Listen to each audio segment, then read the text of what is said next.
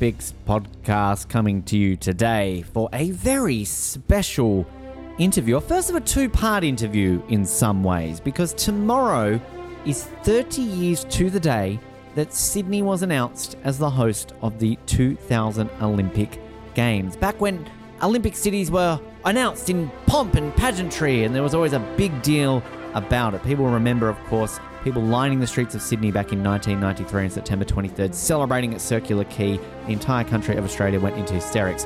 And today and tomorrow, we've got two special interviews coming your way to celebrate this occasion with two men who were involved in some way or another with either the bid or the Olympics themselves. Now, today, we are starting that off with a man who has been simply dubbed the Master of Ceremonies. This guy, if you think of famous Olympic opening and closing ceremony moments, there's probably a high chance that Ric Birch was the man who came up with that idea because Ric Birch has been involved in numerous Olympic ceremonies over the last 40 years. His first one that he ever was involved in, in terms of the Olympics, was Los Angeles in 1984. He was then involved in Barcelona in 1992. He also went on to do Turin in 2006, Beijing in 2008, and what we're here to talk to him about today, Sydney 2000. This was the man who came up with the opening and closing ceremonies and essentially all those memories that you remember of Cathy and the Cauldron. You remember Nikki Webster. You remember the closing ceremony with Kylie on a thong. And even going back to Atlanta to the handover ceremony, the infamous kangaroos on bikes. Ric Birch is the man who came up with those ideas. And we are so thrilled to learn more about Ric and his involvement in the Olympics. He's going to talk a lot about here about obviously Sydney 2000, the ideas, how some of those ones that I touched on came about, how he got involved in the Sydney Olympic bid, as well as just how much he would have been involved had Brisbane or Melbourne gotten the Olympics in 92 or 96 ahead of when Sydney got the Olympics ultimately in 2000. Some great thoughts on the modern opening ceremony, just what he thinks of how the opening ceremony has developed into what it has today. And I already mentioned uh, Nikki Webster. We're going to talk a lot about Nikki Webster in this interview as well. And you've heard me talk about some ideas in the past for Brisbane 2032. I put them to Ric, and we find out whether or not my ideas have any weight for the 2032 opening or closing ceremonies. Sit back, relax, and listen. This is a fantastic interview. You're going to get so much out of it. Our chat with the master of ceremonies, Mr. Ric Birch.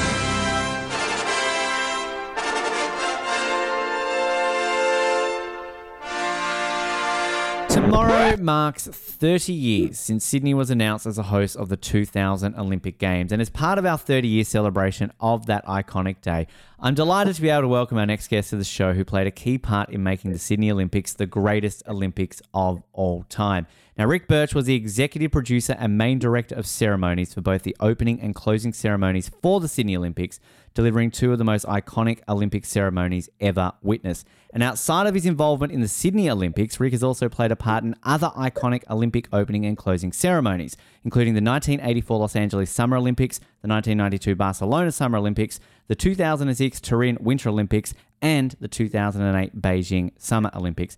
And to learn more about his roles in these, as well as his part in the Sydney Olympics, it's such an honour to welcome off the podium today the one, the only Mr. Ric Birch. Ric, welcome to the program today.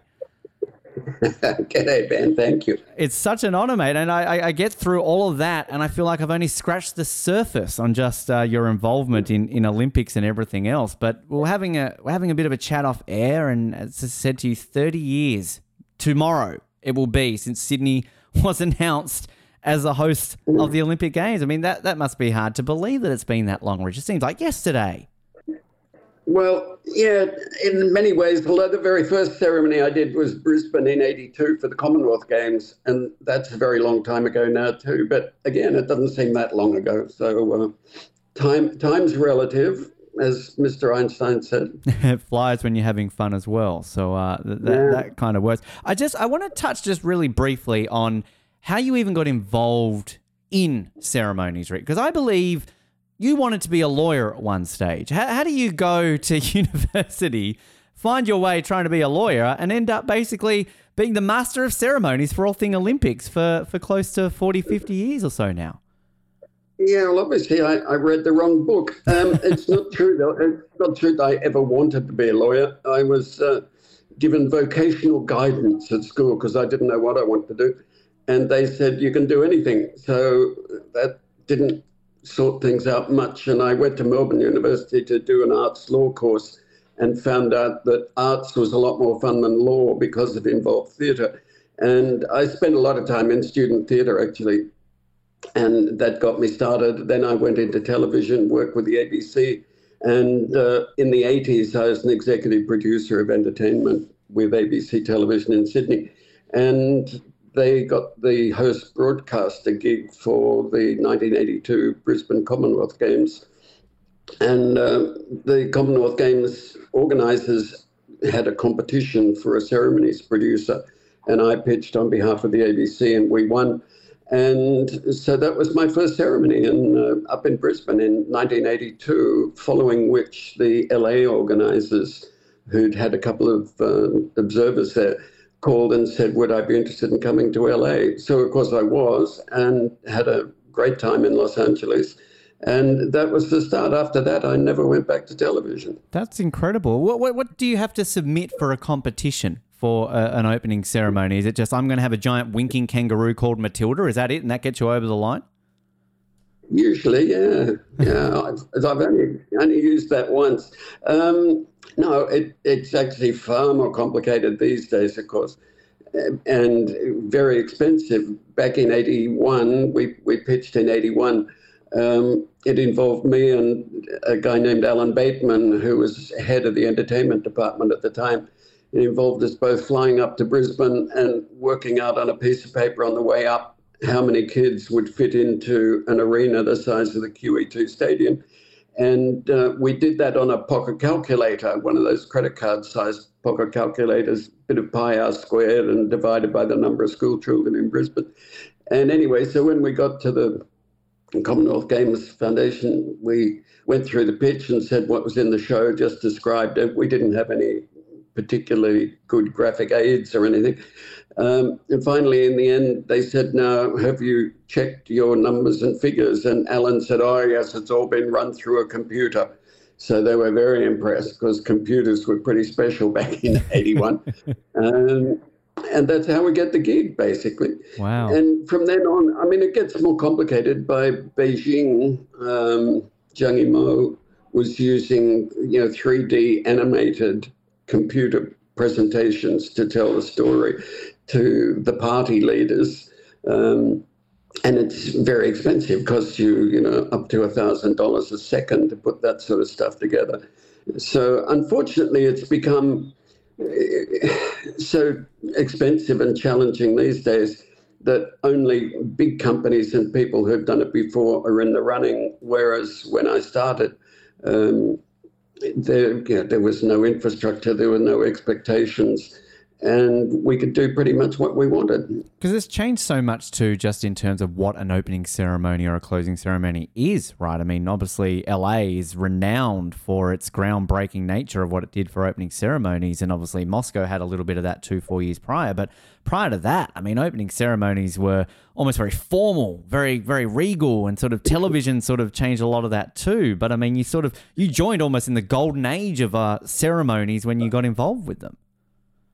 Well, yeah, and I mean, in my own small way, I was probably part of the change because prior to 82, the Commonwealth Games were fairly militaristic and, you know, they involved honor guards and marching soldiers and rifles being fired in 21 gun salutes. And the, normally a, a royal would arrive and inspect the guard, and there was a lot of that. And athletes marched rather than sauntered. And um, so I saw Moscow when, uh, God, that was 80, so I would have been about 35 at the time, and was you know, blown away by it. I thought it was absolutely amazing. And then uh, two years later, when we were in Brisbane, uh, that was the one to aim for. So I was trying not to do military parades, but was trying to go for entertainment, which worked pretty well. Then in 84 in Los Angeles, yeah, we were definitely going for entertainment, but then we were in Los Angeles with Hollywood and music, films, television headquarters. So that was not unexpected. And I think from then on, it, it certainly set the expectation that a ceremony is, I mean, I don't want to say entertaining in a way that makes it sound like it's lightweight. That's not the idea at all, but that it is a celebration uh, rather than a military pageant, a celebration of the host city. Was it your idea for the jetpack in 84, Ric? Was that you? well, in fact, he'd, he'd already been to Melbourne Oh. before 1984. His name's Kenny Gibson. And Kenny had um, been down in Melbourne for a royal show, and he'd, he'd done his jetpack in the Melbourne Park, and everyone was bored. Uh, and then in Los Angeles, after Los Angeles, he made an absolute fortune. Wow. People were calling him from all over the world to come and fly at their events, including Melbourne. They, I think they had him back. Wow, fantastic, fantastic. Fast forward to Sydney when it comes to Sydney putting in that bid. As we know, of course, Brisbane had failed in 92, Melbourne had failed in 96, Sydney ultimately get the gig 93 for 2000. Where, were you sort of always just touted by everybody who put in a bid for the Olympics? I had Brisbane got it in 92 or Melbourne got it in 96? Were you sort of the guy based on the experience that you had and sort of third time lucky Sydney? You just got that gig kind of Monaco 1993 when they got it? Um, not not exactly. It wasn't a, a lay down misere. The IOC commissions decided the Olympic back in those days decided it's seven years out, so that um, Barcelona in '92 was decided in '85, and then Sydney was decided in '93. For in fact, for Brisbane, um, which was up against Barcelona, I was actually producing the event where in in Australia where we were watching the the results coming in on the TV screen and we were ready to drop balloons from the ceiling if necessary. As it turned out, we just sort of didn't drop the balloons and had a quiet dinner instead. but but um, yeah, probably if Brisbane had got the games in '92, I would certainly have been a part of it. Melbourne, not so much. Ron Ron Walker was a very staunch Melbourne person, and I came from Sydney, so I don't think Ron would have allowed me to. That didn't stop him from getting on the phone to you though for Melbourne 2006. Wasn't he begging you to be involved in the Commonwealth Games though? No, no, it was too late by then. I'd left Australia. um, but uh, then, you know, apart from Melbourne, uh, Sydney, well, yeah, Sydney, I w- was involved with from the beginning, and I wrote part of the description of ceremonies in the, the official bid book. Um, there was still a competition, but by then it was a bit difficult for anyone else because I'd already done two Olympics by the time that Sydney came around. Which, of course, at that time, famously Barcelona. I mean, we talk about moments. We talk about the jetpack in '84. We talk about the Archer in, in Barcelona, which I'd love to ask a, little bit outside of that. But the, the thing that I find fascinating, Ric, is there's a great documentary on, on YouTube that was obviously aired just on the eve of when Sydney was announced as the Olympic host city. And it sort of talks to a bunch of key people involved in the bid and sort of what they were planning to bring to Sydney. And there was a brief interview with you in that where you mentioned, even before Sydney got announced, that if it does, the idea of Aussie spirit would be behind the opening ceremony, you know, seven years at that point later, which was a key theme to that. So you were obviously already kind of having ideas then moving forward that, you know, we get announced as a host city. This is what I want to be. I mean, was that always the key, Aussie spirit? That's what you wanted to showcase in that opening ceremony? Gosh, how gauche of me, Aussie spirit. I don't know. Maybe I was thinking of beer. Um, I was going to ask, where was all the beer in the opening ceremony, Ric? Like, come on. yeah, well, we, we had to change as we went along. No, actually, I've got no memory of, of that interview, so I don't know what I was thinking at the time, but certainly as soon as Sydney was a, a candidate, yeah, I, I started thinking I didn't want to hex anything by, by having ideas that couldn't be done in the end. But I was very conscious in Monaco when the announcement came out and, and Juan Antonio Samaranch said Sydney, at that very moment, John Fahey, who was premier at the time, leapt high in the air. I was more or less at the back of the stadium. He was down the front, and the whole front row leapt up in the air doing Toyota ads as they sort of celebrated. And at that exact moment, I started thinking about the lighting of the cauldron, the piece that finally Cathy did. Um, but it, as as they were jumping in the air, I was thinking of surf, of, of waves coming down the stadium, and a group of lifesavers climbing up through the surf to the top of the stadium to light a torch, which was going to be gas coming through the water. So there was going to be a flame coming out of the water. So that was the initial thought I had right at that minute. And uh, so it changed a bit over the years, but we kept the elements of gas and water and lighting it under extreme difficulties. I'm glad you brought that up because I was going to ask you about having that idea then. Uh, is that just a common thing for you, Ric, that these ideas will just hit you at, at moments? And do you always keep like a little notebook with you to kind of so you don't forget them?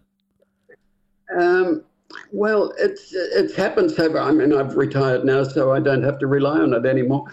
But yeah, in in the past, I have had all all my key ideas have have come very quickly and and very visually, so that you know I kind of see see the whole sequence and. And I don't, I don't have to tease it out. It arrives fully formed. Did you ever try and explore the idea of adding sort of surf lifesavers to that that moment, or did it sort of as it developed, it was just like, no, Cathy, torch, flames, platform. That's all we need.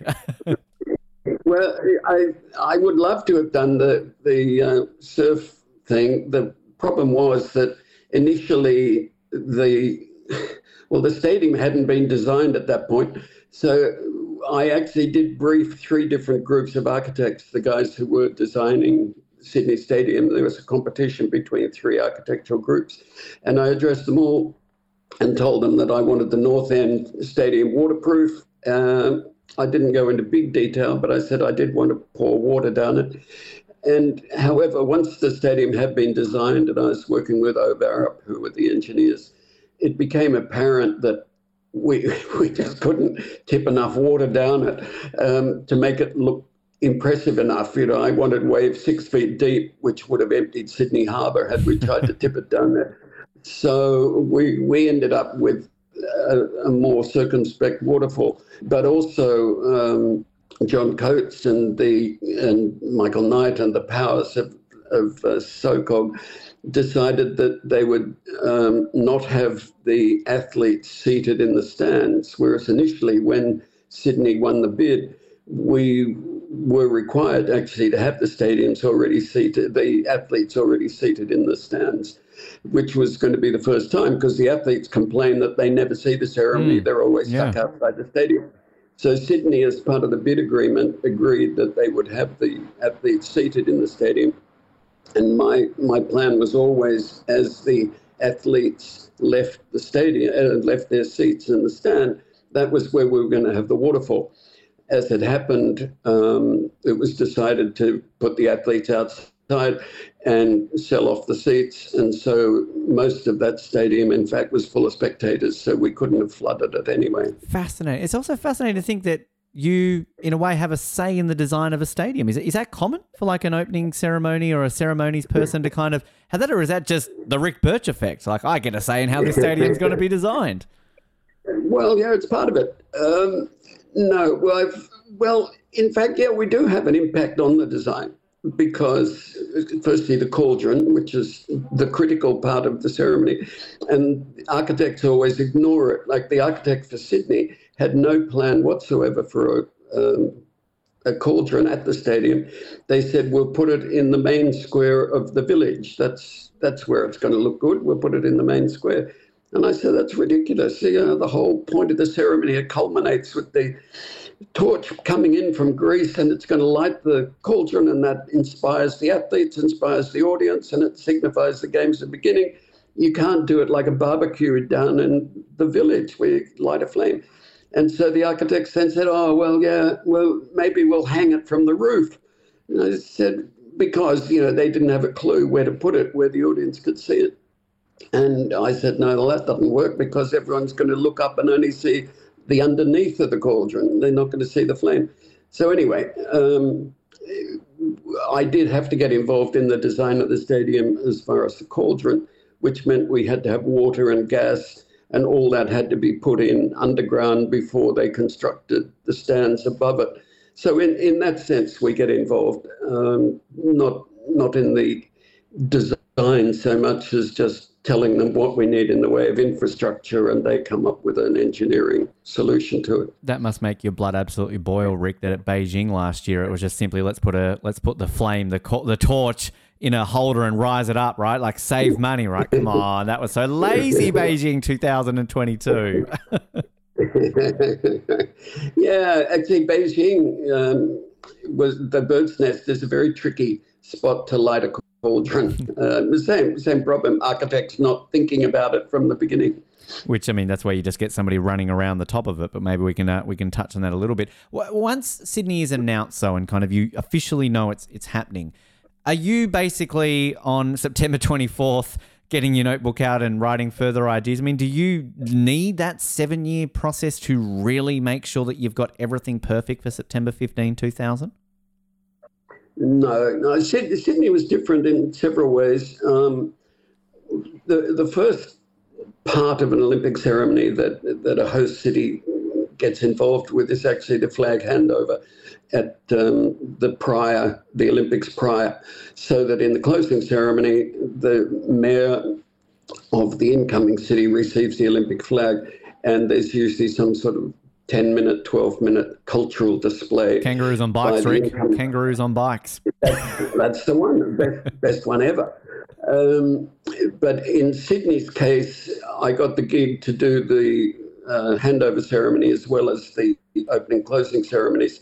So uh, that was unusual. Normally, I don't get involved in the handover, and I normally only get involved two to maybe three years maximum before. But in Sydney, I was there for five years. Um, wow.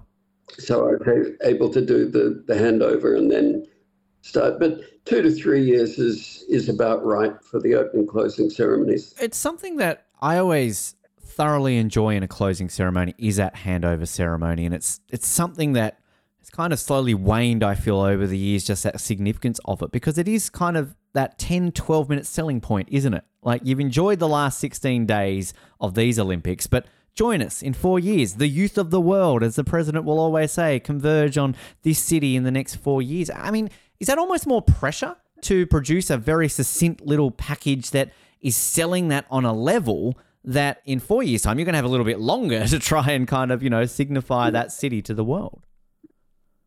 Well, a couple of things. In 84, up until 84, the closing ceremony, uh, the um, flag handover was in the opening ceremony and it was normally at the beginning of the you know you only got the Olympic flag at the opening ceremony of your Olympics, which was obscure because you'd already been the Olympic city for four years. Mm. But so we changed we changed that in '84. David Wolper, who was my boss, um, was the one who instigated. He said, "This is crazy to." Get the flag at the opening ceremony. He said that should be given to the incoming city at the closing.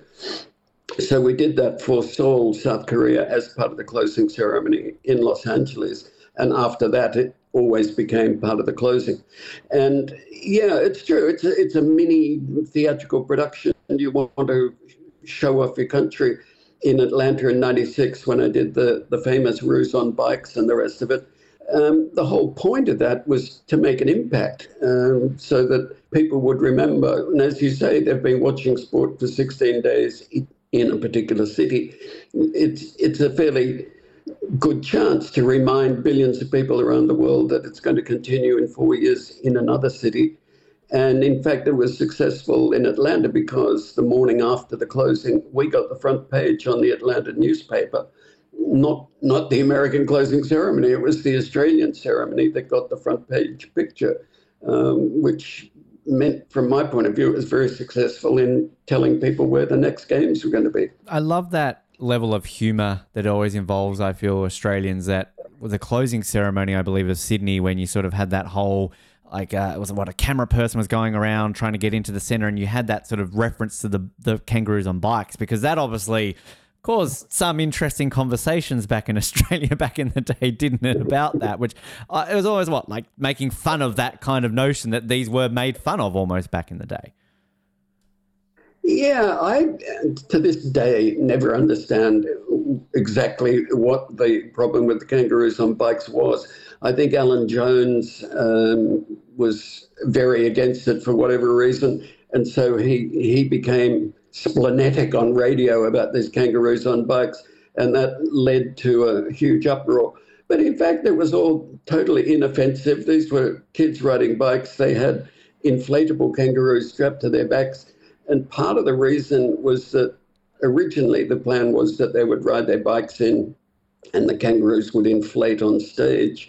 But we found in a couple of cases the inflation didn't happen because something had gone wrong in the backpacks.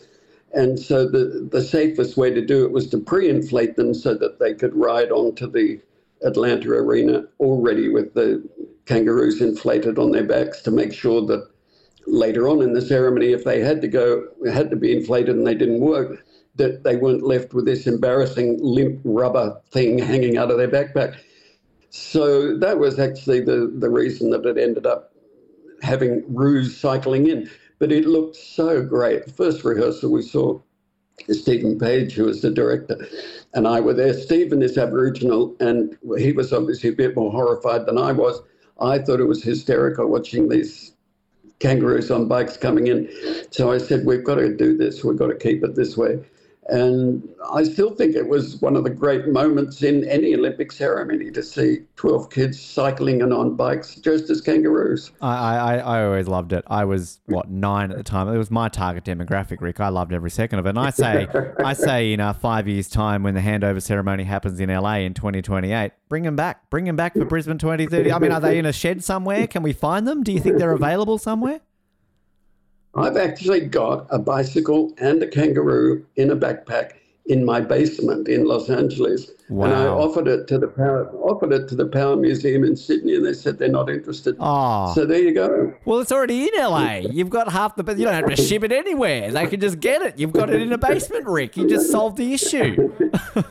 Perfect. Well, there it is. Okay. Yeah. Yeah, It's I love yours. that. Fantastic. Good idea. LA 2028. If you're listening, contact Ric. He's got him ready for you to go for that for that handover ceremony. I mean, that time though. I mean, is there like an initial boardroom meeting that you've got the ceremonies crew? You're just sitting there. All right, we've done this bit. Now it's the opening ceremony and closing ceremony of Sydney. Right. Any ideas? Like, is it just a whiteboard session for that very first idea, or I mean, how does how does you start planning an Olympic opening ceremony? Well, I don't know about other producers and directors, but I try and have an overall vision for the, the whole ceremony. Um, and yeah, in fact, for, for Sydney, we had um, a couple of weekend retreats for, I don't know, probably about 20, 20 guys that and girls that I'd sort of chosen for their creativity, their ideas from theatre, film, television. And so we had a couple of weekend retreats um, at a place called Gwinganna up in the Gold Coast, where I went and I brought in a couple of guys who'd done ceremonies before in, in Atlanta or Barcelona. Um, and we kind of talked through the ceremonies and not just the creativity involved, but the logistics involved, how you have to deal with the athletes, how you handle the preparations, how you do rehearsals, you know, the, the nuts and bolts of the show without worrying too much about the creative content. Um, and the way I start anyway is I decide who I want to get involved as directors, choreographers, designers, and so on. And then go through the show as it is in my mind, which at least has a shape. I don't know about you, but when I was a kid, I hated having um, essays at school when the teacher just say write an essay about whatever you like. Um, it was never as good as being given a topic. So I always think that for, for a ceremony, it's better to give the creative team a starting point. So I would always go through the ceremony and with some sort of creative overview, not not very detailed, and then uh, portion off segments of the ceremony to individual directors and creative designers and so on, and then let them run with it and see where it went. Keep an eye on it. The some ideas would just take off and run. Some ideas wouldn't go anywhere, so we'd start again. Um, it's not quite a whiteboard thing, but sometimes it is. A lot of production meetings, people sitting around throwing ideas around. And as always, you instantly recognize the great ideas. Someone comes up with just an idea, a spark, or a moment that leads to other things. Um, it does. It, funnily enough, I've never had a problem putting the creatives together. After, after that, the hard work is making it happen you know, to to actually build it and get the right people in and get the performers rehearsal the music the costumes the props etc etc etc that's all just work. The the fun parts at the beginning coming up with the show. Is there a IOC template in the fact of they say okay you need you know the the specifics you need the athletes you need the oath you need the you know all those sort of things but then do they say you've got 4 hours or like is it a case of you're kind of controlled by a rough time frame of hey maybe you can do it within this period i mean how does all that template work so that you can fit your creative ideas into all the things that you obviously have to showcase in an olympic opening ceremony well, that's changed over the years, and I've probably had a, a hand in some of it because I've I've been involved in developing the, the so-called technical manuals for ceremonies that the IOC produce now. We didn't have one in the beginning. Um, but yeah, the, the protocol moments in, in the ceremony are the official speeches, um, the oaths by the athletes and the judge, the raising the Olympic flag, singing of the Olympic hymn, and the lighting of the cauldron. And those are, and of course, the march of the athletes. And those are specifically mentioned in the technical manuals as these moments shall be done in such a way, but they can also be interpreted creatively, which the IOC is always very keen on. Um, and the the part of the ceremony that people tend to remember, which is the first 45 minutes to an hour, is not really mentioned in the technical manuals. That's just seen as up to each host city how it wants to present itself before the march of the athletes. I'm glad you mentioned that because one thing that we notice, I think, more so in the modern ceremonies is the sort of the cultural displays that do signify those opening 45 minutes to an hour seem to almost be getting less and less. They kind of just do it for 20 minutes and now let's get the athletes in or let's do this, let's do that. Like to me, what was always great about an opening ceremony is you almost just had that opening hour of let's learn about this city, let's learn about this country. And we seem to have lost that now. I mean, how important is that to hook the people in? Because that's the selling point, right? Like that's the headline. Here's a man on a horse. Here are all the drovers coming in. Here's Nikki Webster. Like, I want to watch this rather than sit here for another 90 minutes and go, oh, well, here are the athletes. Great, but I want more Nikki Webster. well, I'm glad you glad you were there on the night. Ben. Oh, we'll get to Nikki. Um, Don't worry, Ric. There's a whole hour on Nikki Webster questions. Here we go. um, look, I'm I'm with you. I I think that the challenge obviously is to make the 45 minutes to an hour riveting and the sort of thing that you can't stop watching. I think if it if it is potentially boring, then you know it shouldn't be very long at all. There's always been controversy over the parade of the athletes, whether it should go for two hours or three hours. Um, and the reality is, television networks love the parade of the athletes because they get good ratings. And they don't care if it goes for four hours. They'll get great ratings for four hours and they'll sell advertisements. So, any time that we try and shorten it, which I did for Sydney, I came up with a way of shortening it in Sydney, which NBC shot down. And uh, so we were stuck with the same parade length as usual, which is fine. I mean, it just does take a while, that's all. And the other thing that has happened over the years is that the athletes have become less and less disciplined. And whereas they used to march in in order and keep in line, now they don't, you know, you, you see, and they carry their cameras and they're having a really good time. And who can blame them? They're 20 years old and they're in a stadium in front of a world audience. That's what they've trained for.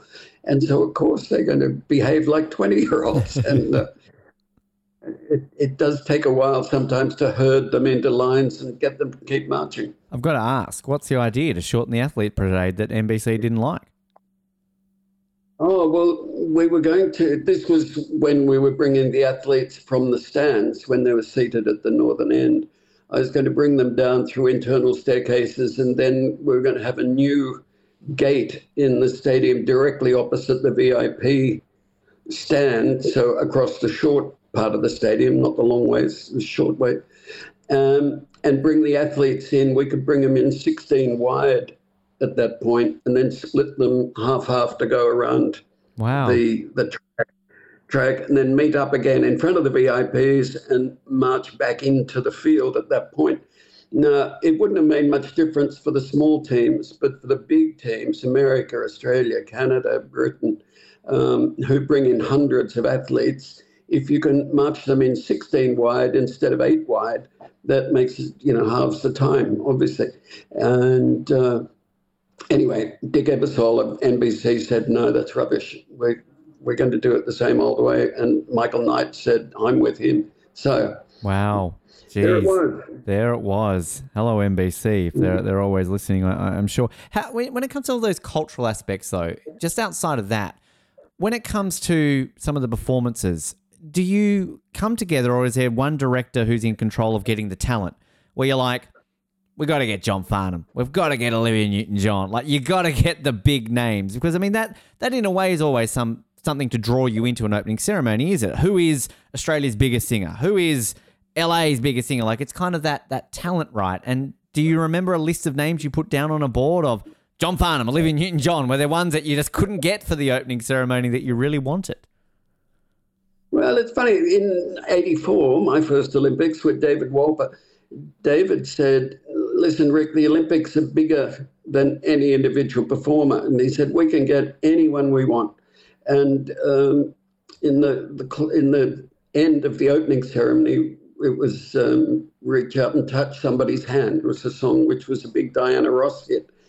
And so I, so I said David, we get Diana Ross? And he said, no, because this is the Olympics. It's not the Diana Ross concert show. Wow. And so we had auditions for a singer and ended up, and unfortunately, I can't remember her name, but she was a checkout chick at a supermarket with an unbelievable voice. And she, she won the audition. She was fantastic. And she sang um, not not Diana Ross. And so that was David's approach. We had Etta James was in the show and Lionel Richie was in closing. But we really didn't go for stars, and we're in Los Angeles, so we could have had anyone we wanted. Marvin Hamlisch did the Reach Out and Touch orchestration for us. John Williams wrote the theme. say you got John Williams Um, at least. That was a pretty big coup. yeah, uh, he was fantastic to work with. Um, I had different, quite well-known performers calling me, auditioning on the phone, saying, "Ric, here's here's a guitar piece, here's a piano piece. Here, can I do like this?" who, Ric? Can you Um, can you spill the secrets? Like who? no, I, I'm not going to. Damn. But in, in in Australia, it was different because obviously we don't have the same star power as Hollywood, and we have at the same time stars like indeed Olivia and John, um, and they they seemed appropriate for Australia. That was part of our identity in a way that probably American singers are not quite apart from I don't know Bruce Springsteen probably is identifiably American, um, but John Farnham is absolutely identifiable as an Australian, and certainly in 2000, and the same with Olivia. Um, so there was no question really that if we were going to have performances, that obviously we would want to have the best Australian performers to do them, and I think in the end we had a fantastic selection of them. Well, the the two that you birthed, we'll talk about Nikki, but the one that often gets overlooked from Sydney 2000, Vanessa Amorosi was basically created Oh, yeah. because of Sydney 2000, and what a talent! I mean, she she's also I think become the go-to ceremony person because she was in Melbourne. She was a handover for I think Manchester to Melbourne. Then they used her in Birmingham to hand over to the one that aren't happening anymore. But like the point is, like Vanessa was what seventeen was she not at the time, and she kind of got that gig. Was a bit overlooked over because of Nikki, but just as a talented, if not even no disrespect to Nikki, even more talented than Nikki. No, Vanessa had an amazing voice, but she she was no. I mean, she was. We knew about her because she was doing very well on hit parades. I mean, she had some big hits at the time. Um, but an incredible voice, sure, and that's why she was there. Yeah. We we did miss out. We did miss out on Barry Humphries. I'd Ah. asked Barry, and I can say now because poor Barry is no longer with us. But I've known Barry for years, and I said in the closing ceremony, we'd we'd have a piece for Dame Edna in that. And then I thought it'd actually be more fun to have Sir Les than Dame Edna, because yes, Sir Les would have just totally upended the closing ceremony. And we got close, but in the end, Barry decided not to. That that's probably my greatest sadness to do with the Olympic ceremony since Sydney that Barry wasn't part of them. Yeah, I mean the closing ceremonies. You had that great parade with what like Paul Hogan, Kylie, Elle Macpherson, Greg Norman. Like it was such a fun little uh little carriage. That would that would have been. But you had the Dame in the glasses though, didn't you? On one of the the thong things, didn't you? From memory, Sorry, the witch. the did you have the giant Dame Edna glasses in the closing ceremony though? On one of the floats from memory. Uh, uh, uh, uh, I don't think so. Right. Okay. I can't. I certainly can't, can't remember it. It's a we had, of course, the thongs for Kylie, the flip flops. Um, no, I don't remember giant. I may be making something up. Maybe, maybe I'm dreaming of Brisbane 2032, Ric. I, I mean, I've got to, I've got to you go, ask. That's an idea. You're, you're writing this down Mate, somewhere. trust me. Yeah. Well, we've got some ideas that I need you to pass on very soon. We'll get to that. But I mean, the, the great thing about Nikki, at the, at the time of us recording this, it's been a week removed since the, the Women's World Cup wrapped up, and the Matildas sort of used Strawberry Kisses by Nikki Webster as a bit of an anthem. And we've just seen her emerge on stage at the Matilda celebration, and everyone's like, wow, Nikki Webster, there she is. And it's it's been fantastic. But I don't think people really understand how big of a deal Nikki was on the 16th of September 2000, basically after her performance. And you also birthed this trend of using a child to emerge the world in an opening ceremony. Athens did it four years later, if I'm not mistaken. I think you did it again in Beijing, you London. I mean, kids lit the goddamn cauldron. I mean, they've stolen your idea, Ric. But what was this idea about using a young child and can you can you remember meeting Nikki for the first time and creating this Australian icon that is Nikki Webster? Well, yeah, yes, and yes. Um, the idea for using a young person was obviously symbolic for Australia being a, a young country. Um, and Nikki's role in that was just to symbolise a young, innocent country, and uh, you know, it grew from there. But yeah, meeting Nikki was amazing. She was already well known theatrically. I mean, she was performing on stage in Sydney by then. She was an actress. Um, but the, the breathtaking thing about Nikki was that she was 13, not quite 14 during 2000, but she looked about nine or 10. Um, and that, that was exactly what we wanted this sort of young, freckle faced, innocent little girl gambling around the field. And, and it worked so well because Nikki was so free and innocent with all this pressure on her. She seemed to be enjoying herself, and I think she probably was. She's an amazing performer. Yeah. Um, and in fact, I, I have a daughter who's a bit younger than Nikki, and she was furious that I did not give her the gig. she has still never forgiven me. Wow. All she wanted to do was fly, fly in the air like Nikki Webster. but uh, yeah, Nikki, Nikki was amazing. We we had several contenders, um, but Nikki was without question by far the best. I, I, I love that idea of what every single time there's some sort of Sydney 2000 anniversary, your daughter just like, don't want to be involved in it, Dad. Bugger off. Like, come on. she hates Nikki. She hears Strawberry Kisses and just gets angry. Uh, that could have been me. I, I like I like this idea of it. Do you have much of a say in who gets to light the cauldron, or is that purely like an AOC SOCOG idea? And if so, where did Cathy was Cathy's name an early one that was touted sort of because I remember the secrecy around that and all the speculation of who's lighting the cauldron. I mean, can you tell us a bit about that process about how Cathy gets selected? Um, well, it's it's very much an Olympic decision. It's an organising committee decision. No, and I've never never been involved in the decision. Uh, I just get told the result. I, I think for 2000, John Coates knew from the beginning that it was going to be women. It was the year of the women in Olympics anyway. Um, so John was, I think, completely instrumental in the choice of who who was there and who lit the cauldron. I mean, looking back, Cathy is the obvious choice, um, and was certainly she was being touted around in the press more than anyone else. But we we didn't find out until only a few days before, and of course, Cathy had to rehearse with the cauldron and the lighting of the cauldron, which she did the night before. Um, poor darling, she got saturated, soaked with spray, and she wasn't feeling too good anyway. She's a real trooper and kept going. Uh, norm, normally, we do rehearse with the, the torchbearer. They come into the stadium, usually under complete secrecy. Like Muhammad Ali in 96, I was there for the rehearsal. And, you know, it was, very secure. Um, and with, with Cathy, in fact, we were rehearsing about midnight, and one of the security guards showed up with his family. He'd brought the family to the stadium just to show them around.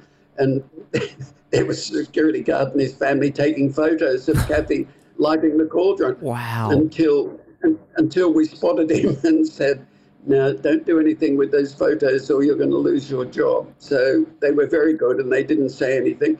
But uh, yeah, we try and keep it secret, not because it is a secret so much as we just want to keep it for a surprise. That's fascinating because I mean, how would you get away with that today when all he would have had to do is take a picture on a phone and it's on Twitter in five minutes? Whereas at least back I, I think that was the biggest thing. I think everybody that night was just still speculating. Like you know, it's like five o'clock on that Friday afternoon. Everyone's like, "Who's doing it? Who's doing it?" And then you know, as you mentioned, it was what hundred years of, of women in the Olympics. So you had you know, Shane Gould, Betty Cuthbert, all these icons sort of in the stadium and then handing it over to, to Cathy. I mean, it's just does that does that make you when you get to that moment? We'll talk about those three minutes forty, that probably the longest of your life in a moment. But like when when you get to that point you realise it I guess has been kept a secret because as far as I remember, it wasn't leaked. That was an absolute secret until the moment Cathy got that torch.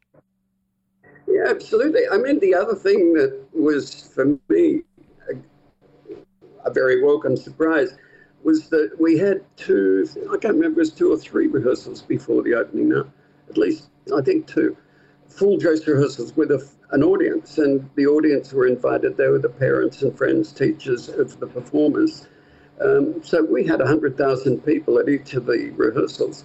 And David Atkins and I went on the stage before the, the rehearsal.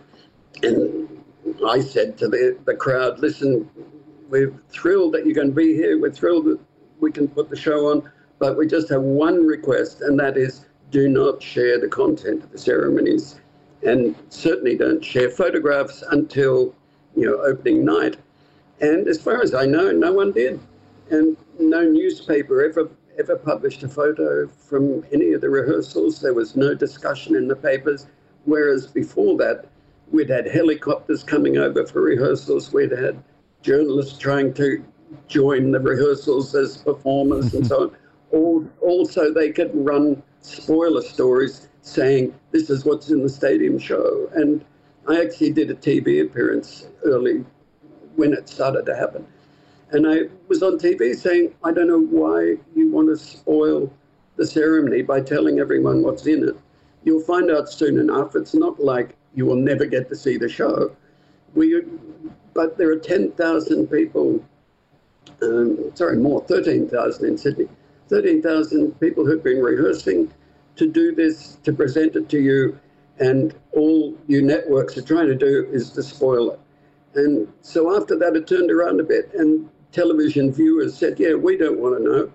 And so suddenly the, the media stopped trying to spoil the story, and I think it was much more successful for that reason were those three minutes and 40 seconds where that cauldron would not move the longest three minutes and 40 seconds of your life, Ric?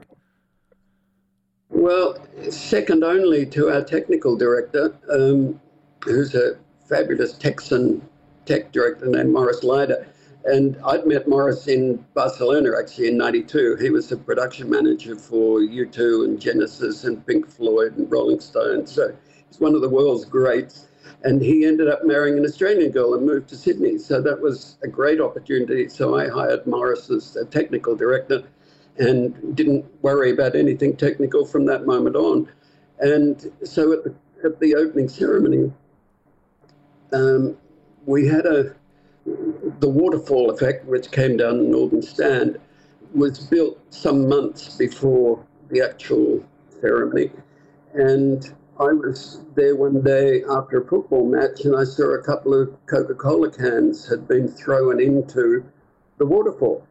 And I thought at the time, oh God, if that happens on the night, there's a chance that a Coke can could get caught up in the cogs of the, the thing that's, and the, cauldron could get jammed. And I thought, oh, if that happens, we don't want it to run out of gas. So I said to Morris Leiter, um, can you get any more gas in the cauldron in case there's a delay? So he came back next day and said, yeah, we've fixed it, no worries. And so I stopped worrying.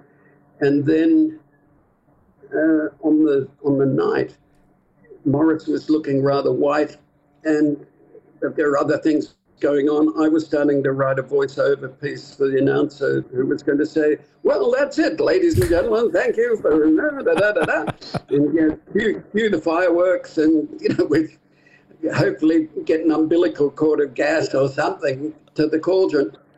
But uh, as it turned out, Morris told me later that the, the cauldron stopped for a reason, and no one will ever know why. We honestly don't know why. There were three triggers that were involved in the, the lift of the cauldron, and each trigger signified to the computer to take the next step. And what had happened is the, the third of the three had triggered already. Um, and so the, the cauldron mechanism started pulling uphill with the cauldron not attached correctly. So then it stopped because it knew it wasn't connected properly. But it had moved about six inches, which was meant that the cauldron could no longer mate properly with the, the carrier. Anyway, it took the guys three minutes and 40 seconds to work out what was wrong, correct it, and get it going again. And as I said, Morris was looking very white. And when it was all over, he said, Ric, you know, I told you that we'd got more gas in the cauldron. He said, I lied. We couldn't, there was no more room. No more space. he, he thought there was about 20 seconds of gas left when, when it, you know, finally the cauldron. Wow. Jeez, mm. that's incredible. I, I mean, I actually want to say that, to be honest, you started a trend, just like Nikki Webster started a trend with young children. You started a trend with faults in opening ceremonies. Because if you remember Vancouver, they had the four t- cauldrons and one of them didn't work. And Sochi, one of the rings didn't light up. So I'm just saying that it was a it was a plan there, right? Future opening ceremonies took that as like a, a, you know, oh, I'm going to do what Sydney did. Let's have a mistake to make it, you know, more controversial. Come on. Well, in fact, in Barcelona, I asked Antonio Rebollo, who was the archer who fired the arrow. I said to Antonio, listen, you know how in circuses they do a trapeze thing? They're going, they say, and now for the first time ever in the world, we're going to do the triple somersault and drum roll. And they attempt it and it doesn't quite work. And everyone goes, oh. And he said, but wait, we're going to try it again. And then the second time they do it. Yeah. And I said to Antonio, what would be really good is if you miss on the first shot.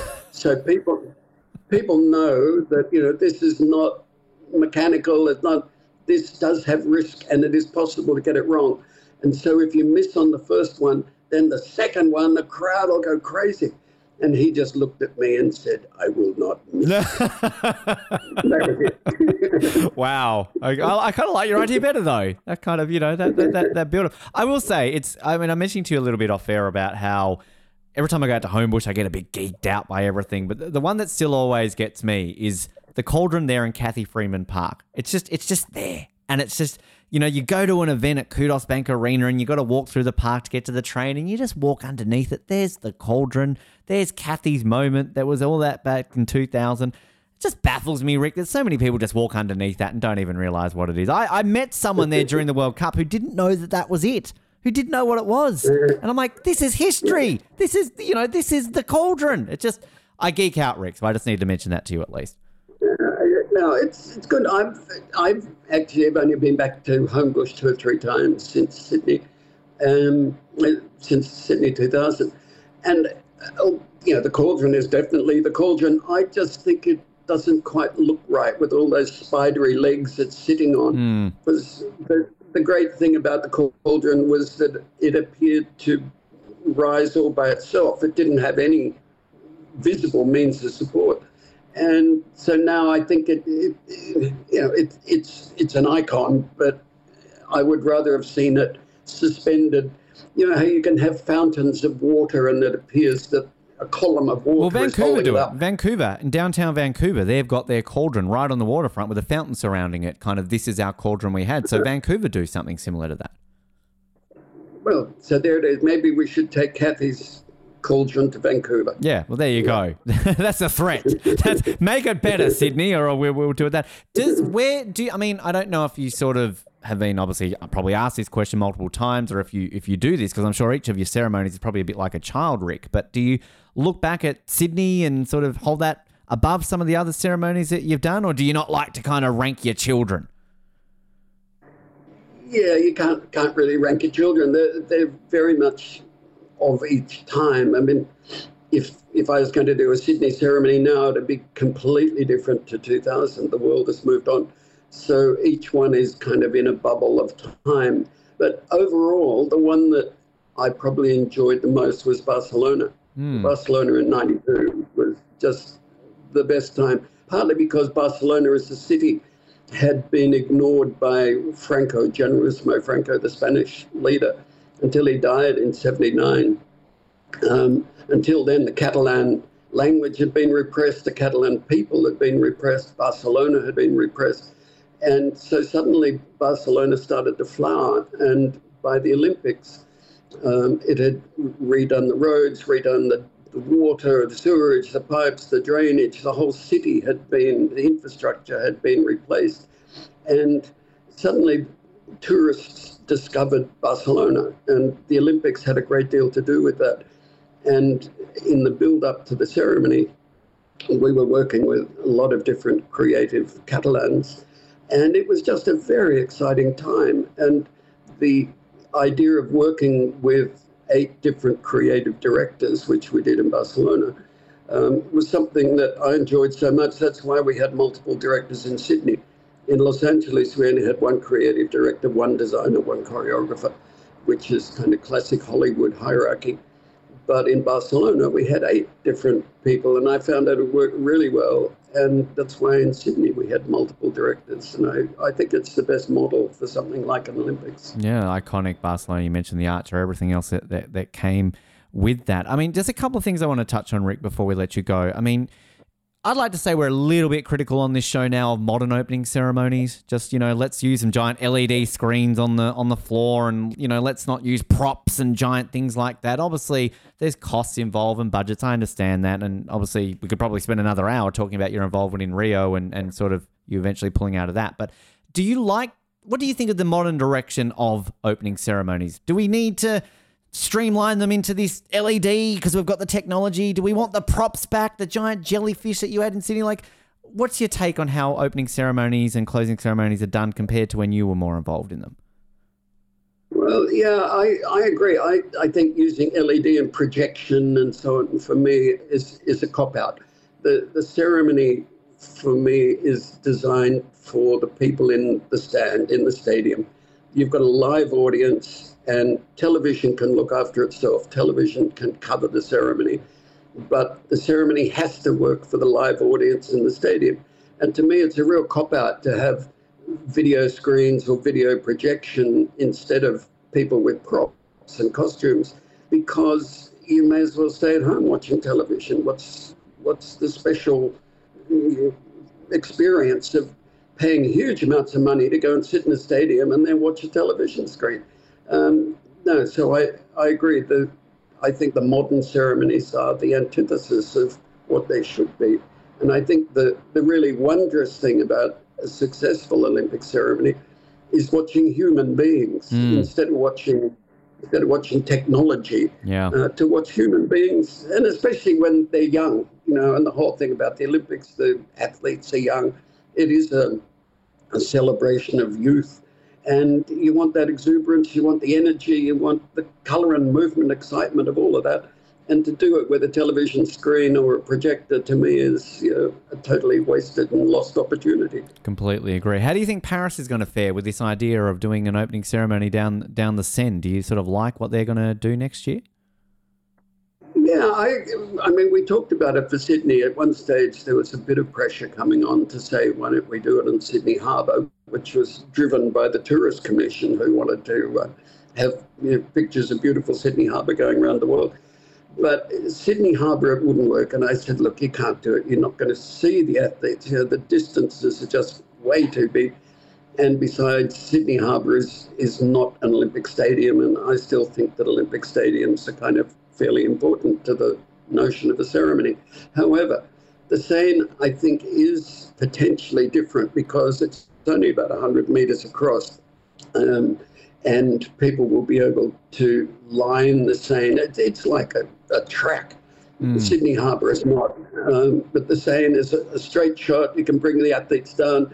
They can be close enough to either bank to be seen. Um, I think it's sad in one way that the athletes will just be stuck on boats, whereas watching them in a stadium, you know, you, you can see they dance, they run around, they're obviously having a great time.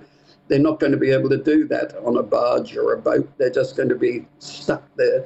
So I think, I doubt whether anyone will do it again. I think the same people will end up watching it, and it'll be exactly like watching a parade going by, uh, fairly lifeless in terms of the yeah the exuberance and the emotion of the of the athletes. So uh, you know, I think long term that won't be repeated. I think it'll go back to the stadium. Can you use the top of the Eiffel Tower as the flame? Like, I, I don't know what the scope is at the very top of the Eiffel Tower. I'm just picturing, like, maybe the, an archer lighting the, the top of the uh, the Eiffel Tower. It's a very good idea. Someone going up there with a cigarette lighter and flicking a bic at the top. Um, Very French. Yeah, least, I put this cigarette out. There. at least everyone will be able to see it. yes, I like that. I mean, Ric, obviously, before I let you go, I've got a Brisbane. I've, I've read your comments. I was obviously, you know, you said you're retired, but I'm sure if somebody tapped you on the shoulder, you might be kind of uh, willing to maybe put some ideas forth. But I've got some ideas if you know people. If they want to, like, can I pass a couple of ideas to the people if you do get involved in Brisbane to help out? And is that okay? Sure, of course. All yeah. right. Okay. First one, talking on big name music acts, right? Now, a certain mm-hmm. band called Savage Garden is from Brisbane. And I know Darren and Daniel don't really talk anymore. They've been split up for a long time. But Brisbane, Home City Olympics 2032, the reunion Australia all wants. Darren and Daniel back together at the Gabba 2032. Can we make it happen? Mm, Not on my watch. Oh, I mean, it's not it's not a Savage Garden concert band. I keep telling you, the Olympics are bigger than the performers. Well, yeah, okay, I'll give you that one. But okay, right, well, this one. Now, this is the cauldron idea. Now, I have put this to both the people I think we can get involved. Two iconic Queenslanders, Kieran Perkins and Steven Bradbury. Now, picture this 50,000 people at the Gabba, billions of people around the world. The cauldron is about to be lit. Kieran Perkins has the torch. Everyone, yeah, here he is, great Queenslander Kieran Perkins. Yes, he goes to light the cauldron. He falls over. What's happened? Kieran's fallen over. Oh no. Who comes in to pick up the cauldron, the torch? Steven Bradbury lights it. Now, I know he's a Winter Olympian, but again, Ric, this is being held in July. That's winter in Australia, technically a Winter Olympics. Steven and Kieran are both on board. Can we get the Master of Ceremonies on board to pass this on? That's a perfect idea. I can't see why not accept. And I don't know if you're aware of this. Sally Rhodes, a British astronaut, Sheffield, 1990 or 91, I think. It might even have been 92, I can't remember, early 90s. And Sally Rhodes was the torchbearer, celebrated astronaut, was Britain's first, and she was running along with the torch, just getting up to the point where there was a ramp going up to the cauldron, and they'd put a piece of astroturf across from the inside of the track, uh, the field, across to the track, and there's a running rail that's about two or three inches high that runs all around the track. And some idiot had put the astroturf over the top of it. Sally didn't know. Boom! Fell to the ground. Ouch. The torch, the torch fell to the ground, and the sterno, because they had a kind of a burning petroleum jelly kind of stuff in the torch, it fell out onto the track and started setting fire to the track. So there's Oh. poor Sally spread eagled on the track while officials are busily stamping out flames on the track. So, kind of the imagery and the symbolism of stamping out the flame that someone's just been delivering to you. So, anyway, they, they lit the cauldron with a bic and the whole thing went on. But um, It's a bit too close. To, okay, I see it. But bring Sally in. Is Sally still with us? We can kind of like make a joke out of it the Australian way, right? well, yeah, and maybe she could keep running while the Australians trip over. Yes, exactly. Like she could be the new Steven Bradbury, right? Like it just it goes through there. Well, I mean, if, if you want to take some of those ideas, Ric, and, and kind of uh, pass it on. But I mean, like in all seriousness, again, I, I sort of read your interview comments and that before about sort of that, and I'm not going to touch on your age, Ric. You're still a young spring chicken, but it'd be a nice bookend to your career, of course, wouldn't it? Brisbane 82 for the Commonwealth Games, 2032 for the Olympics. Nice 50 year journey to be involved somehow. Well, it does seem incredibly symmetrical. Yeah, I mean, look, honestly, if um, Brisbane is interested, I'd be delighted to have some role. I certainly wouldn't be interested or even available to work full time. But yeah, if I could contribute something useful, yeah, of course, why not? There you go. You're listening, Brisbane Organising Committee. Ric's uh, Ric's happy to put his hand up for some part of it. Ric, mate, it's been an absolute honour to sort of reminisce here and go over everything to do with your involvement in Sydney and, and other great Olympic moments as well. And such a pleasure to, to hear from those stories. So we, we thank you so much for your time here and off the podium and uh, hope you uh, enjoy those retirement days and uh, whatever you hopefully will be involved in in Brisbane 2032 if that does come around. Well, thank you, Ben. Nice to talk. Nice to find that Sydney is still remembered.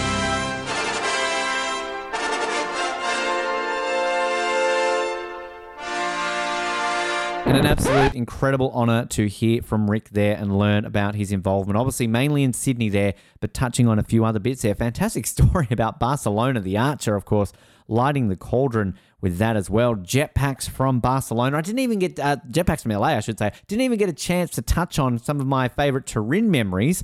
Ferrari Formula One cars, Pavarotti, Ricky Martin in the closing ceremony as well, Beijing, the drums, and everything along those lines there too. We could speak to Ric for another eight hours probably just on everything that he's achieved, but we definitely thank Ric for his time. I'm glad we could go over kangaroos on bikes. There's a fun part that people often forget about the controversy that came after the Atlanta handover ceremony. But hey, LA 2028, there's inflatable kangaroos on bikes still in Ric's basement in LA, so they're ready to go. So uh, get on board that. And I, I'm still going to get someone over the line for my Bradbury Kieran Perkins idea for Brisbane 2032. It's going to happen. Come on. It's a it's a great idea. But thanks to Ric so much for his time. And if you want to see the video version of this interview, head to our YouTube channel right now. But we have a bonus episode coming your way tomorrow. We often only usually do one a week, obviously, generally. But this week it's different because tomorrow is the day of the 30th anniversary of Sydney being announced. So outside of our great Ric Birch interview today, we're going to bring you another one tomorrow. We're chatting to Bob Elphinston. Now, Bob Elphinston might not be a name that you're probably thinking of. I don't know who that is, but he was the general manager of the bid company for Sydney 2000. So this guy was basically one of the guys in control of Sydney bidding for the Olympic Games. He then went on to play a key role in the Sydney Olympics. He was very much involved of the day-to-day running of the Olympic Games during those magical 16 days in September and early October in the year 2000. And Bob gives us a great insight into what it takes to even bid for an Olympic Games, the processes involved, the meetings, all the events you've got to go to, who you've got to schmooze up to, and just everything that you've got to do. Obviously, it's very different in modern times. This was 30 years ago, and it was a it was a big event. It was a committee. You needed a team, an army to go around the world and get them to vote for your city to host an Olympic Games. And Bob gives a fantastic insight into what is involved in that, and even the history of the Sydney Olympic bid. This wasn't just something thought up in the 80s and hey, let's bid for it in the 90s. This was something that realistically Sydney could have hosted the 1988 Olympics. It went to Seoul. So Bob goes into great detail around the initial plan for Sydney to bid for the Olympics and just how that failed Olympic bid process led to not only another Sydney Olympic bid, transforming the city of Sydney. It's a very interesting chat that you're going to learn a lot from. So tune in tomorrow. That is our chat with Bob Elphinston as we celebrate the 30th anniversary of the bid announcement of Sydney 2000. And outside of that, we've got plenty of great interviews and episodes coming your way. Speaking of opening ceremonies, this time next week, we are going back to Calgary, 1988. We are going to be doing our review, continuing our review series of past opening ceremonies. Haven't done this since May, so it's been a few months when we did the Rio one. So we're going back to the 80s for Calgary 1988. Colin gets a taste of Canada for the first time on this show, so we're excited for that. And then in a couple of weeks' time, I keep talking about being excited. We keep teasing this big name interview that we've got on the show. And stay tuned because in two weeks' time, we have that person on this show. And I'm, I'm just going to say it. It's maybe the best interview we've ever done with one of the biggest names we've ever had on this show. So tune in for that in a couple of weeks' time. In the meantime, do all the social media love that you do. Facebook, Instagram, Twitter, TikTok, Threads. We're on all of them. YouTube, get on there as well to never miss a video episode. If you've got ideas, suggestions for guests or anybody you want on the show, please flick us a note. And we've got so many exciting things to come your way. We've got great things planned in the next 12 months in the lead up to Paris 2024. I'll be on the ground in Paris next year. What that will entail in terms of what coverage we will bring you, we will soon find out. But just so exciting to be an Olympian fan right now. So get involved in the show. We appreciate your support. And we always thank you for tuning in, no matter whether it's for five minutes or five hours. We love you. So please keep doing what you do. Big thanks again to Ric Birch for his time here and off the podium. As always, remember to put a sock in it, Mountain, Jason Momoa, do all those things with Razzle Dazzle. And until we next speak again tomorrow here and off the podium, remember to go left.